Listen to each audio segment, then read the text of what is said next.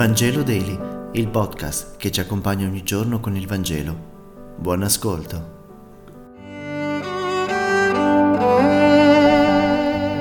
Giovedì 22 settembre, lettura del Vangelo secondo Luca, capitolo 9, versetti 7 e 9.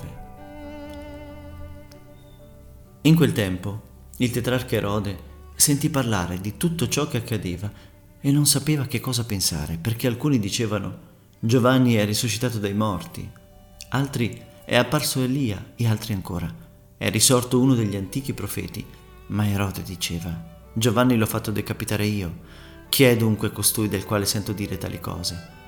E cercava di vederlo.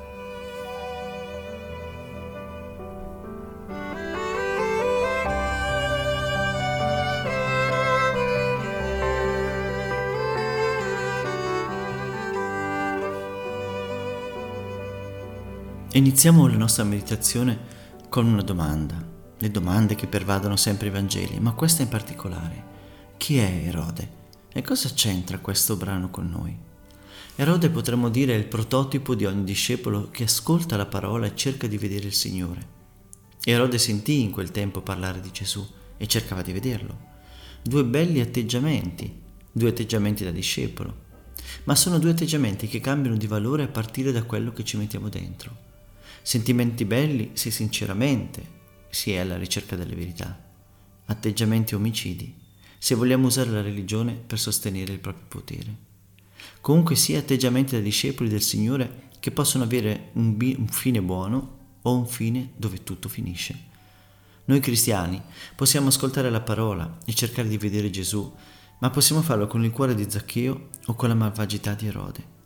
È importante ascoltare, vedere, ma ciò che fa la differenza è lo spirito che ci mettiamo dentro, è il fine per cui lo facciamo. Lo vogliamo fare per accogliere il seme che germoglia in noi e porta frutti di vita, o lo vogliamo accogliere solo per poterlo soffocare con le spine e con le pietre che abitano la nostra vita? Vogliamo essere partorienti di Gesù o vogliamo averlo tra le mani per poterlo uccidere e togliere ciò che è solo scomodo per la nostra esistenza? Erode non è un estraneo vissuto duemila anni fa. Erode rappresenta la maschera del male sempre in azione nella storia della Chiesa e dei cristiani e dell'umanità. La domanda che vogliamo lasciarci è la seguente.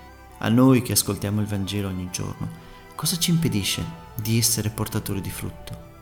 Come mai non riusciamo a lasciare che la parola porti questo frutto in noi? A ognuno di noi la sua risposta. Grazie per aver meditato insieme e se questo podcast ti è piaciuto, condividilo con i tuoi amici ed amiche. A domani!